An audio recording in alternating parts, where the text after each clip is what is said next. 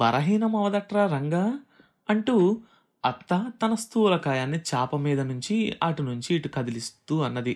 నా ముఖం వరహీనమేమిటి, దానికంటే వీడు ఏడాది పెద్దవాడు కదా, అయినా పక్కన నిలబెడితే చక్కని జోడీ అవుతుంది.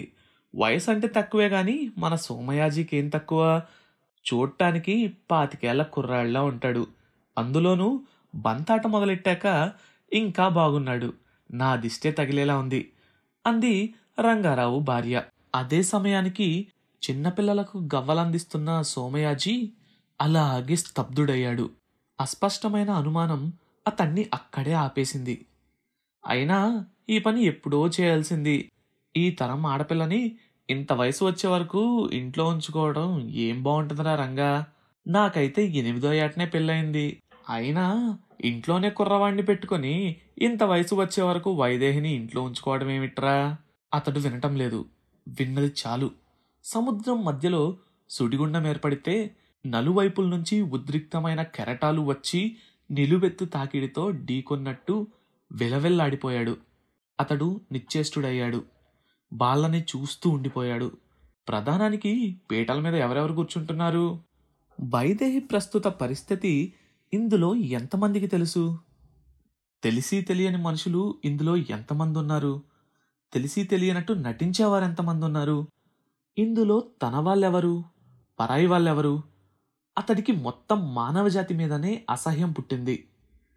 ఎలుగెత్తి అరవాలనిపించింది.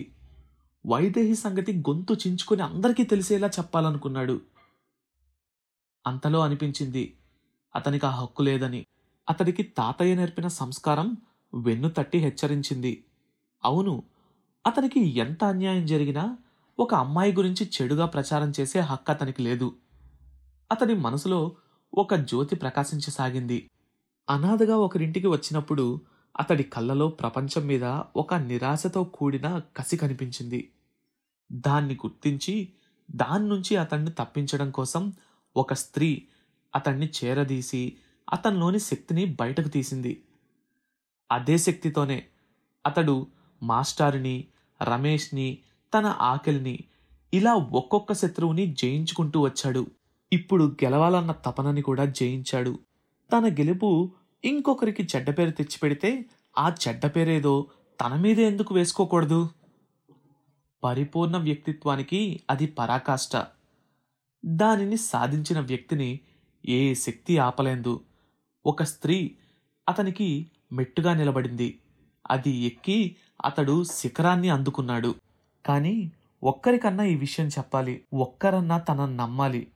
ఈ ప్రపంచం అంతా నీకు ఎదురు తిరిగినప్పటికీ కూడా, నిన్ను ఎవ్వరూ నమ్మకపోయినప్పటికీ కూడా, ఈ విశాల ప్రపంచంలో ఒకరికన్నా నీ బాధ వెల్లడించుకోవాలి.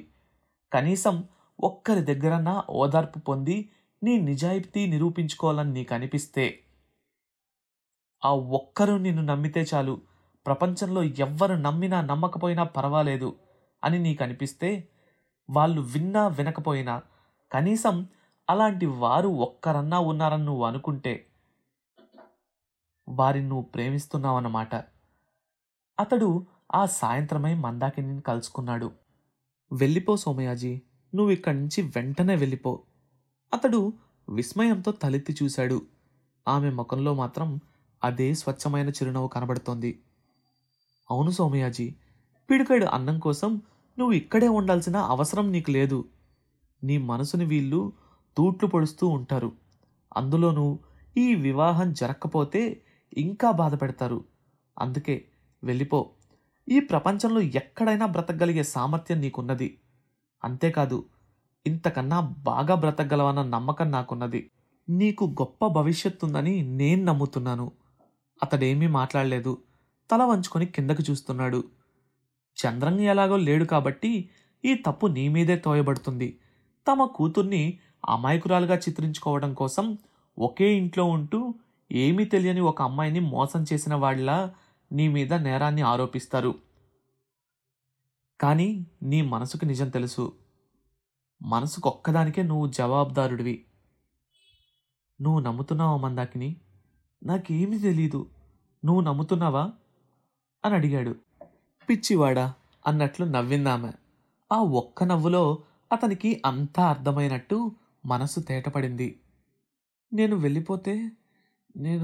వెళ్ళిపోతే అతను చెప్పలేక తడబడ్డాడు. అతడి తడబాటుని వేరే విధంగా అర్థం చేసుకుని ఆమె అన్నది, ఉండి ఏం చేస్తావు సోమయాజీ, చేసుకోనంటే ఇంతకన్నా హీనంగా చూస్తారు, చేసుకోకపోతే ఏదో కారణం చెప్పాలి, చంద్రం ఆ కారణమని నీకు తెలుసని వాళ్ళు గుర్తిస్తే మరింత హీనంగా చూస్తారు, ఎలాగైనా కష్టమే. తన కారణం అది కాదన్నట్టు తల అడ్డంగా ఊపి, నేను వెళ్ళిపోతే నిన్ను ఎలా చూడగలను మందాకిని అన్నాడు. అతని మాటల్లో నిన్ను రోజూ చూస్తూ ఉండడం కోసం ఎన్ని కష్టాలైనా పడుతూ ఇక్కడే ఉండిపోగలను అన్న అర్థం ధ్వనిస్తోంది. ఆమె స్తబ్దురాలై అంతలోనే వెంటనే తేరుకొని చిన్న చిరునవ్వు నవ్వి, మేము ఈ రాత్రికే వెళ్ళిపోతున్నాం సోమయాజీ, ఇల్లు ఖాళీ చేసి అంది. మేను పర్వతం బ్రద్దలైనట్టయింది. అతడు చప్పుక్కున తలెత్తి కంపిస్తున్న స్వరంతో, ఎందుకు అన్నాడు. ఆమె చెప్పటం ప్రారంభించింది. ఆ రోజు తలుపు కొట్టిన చప్పుడు వినగానే తలుపు తీసిన మందాకిని ఎదురుగా నించున్న భర్త ముఖాన్ని చూసి ఆశ్చర్యపోయి కంగారుగా భయంతో మిళితమైన స్వరంతో, ఏమైందండి అని అడిగింది. అయిపోయింది మందాకిని, సర్వనాశనం అయిపోయింది, డబ్బంతా పోయింది, రేపటి నుంచి ఉద్యోగం కూడా లేదు. లోపలికి రావటానికి కూడా శక్తి లేనట్టు అక్కడే కోలబడిపోయాడు సుబ్బారావు. ఆమె అతడి పక్కగా వెళ్ళి కూర్చుంది. అతడి చేతిని తన చేతిలోకి తీసుకుంటూ అనునయంగా, అసలేం జరిగిందండి అని అడిగింది. అతడు జవాబు చెప్పలేదు. ఆమె ఒళ్ళో తలదాచుకొని అలా స్తబ్దంగా ఉండిపోయాడు. ఆమె కూడా అతడికి భంగం కలిగించలేదు. జుట్టులోనికి వేళ్లు జొనిపి ఓదారుస్తున్నట్టు రాస్తూ ఉండిపోయింది. తలుపు తీసి ఉందని, ఎవరైనా వస్తారని ఆలోచన కూడా లేకుండా ఆ భార్యాభర్తలిద్దరూ చాలాసేపు ఒకరి నుండి ఒకరు స్తబ్ధరహిత సాహిత్యాన్ని పొందుతూ అలానే ఉండిపోయారు. కొంచెం సేపటికి అతడు తేరుకొని చెప్పటం ప్రారంభించాడు. అంతా చెప్పి, అది ఆఫీస్ డబ్బు మందాకిని, పొద్దున కల్లా పెట్టేయాలి, లేకపోతే పోలీసులు అరెస్ట్ చేస్తారు అన్నాడు.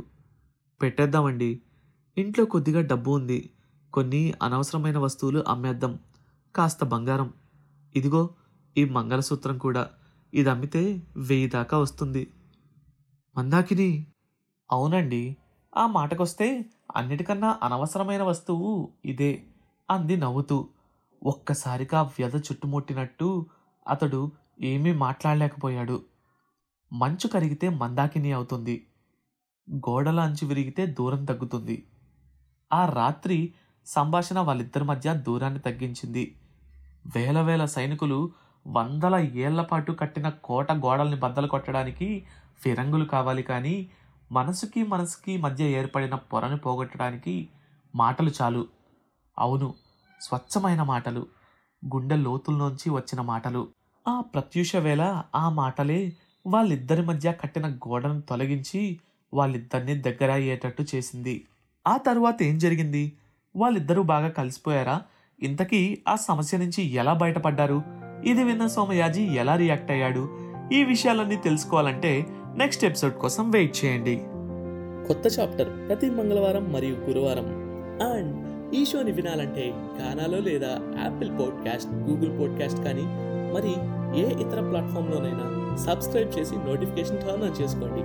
నెక్స్ట్ ఎపిసోడ్ రిలీజ్ అయినప్పుడు మీకు అప్డేట్ వస్తుంది.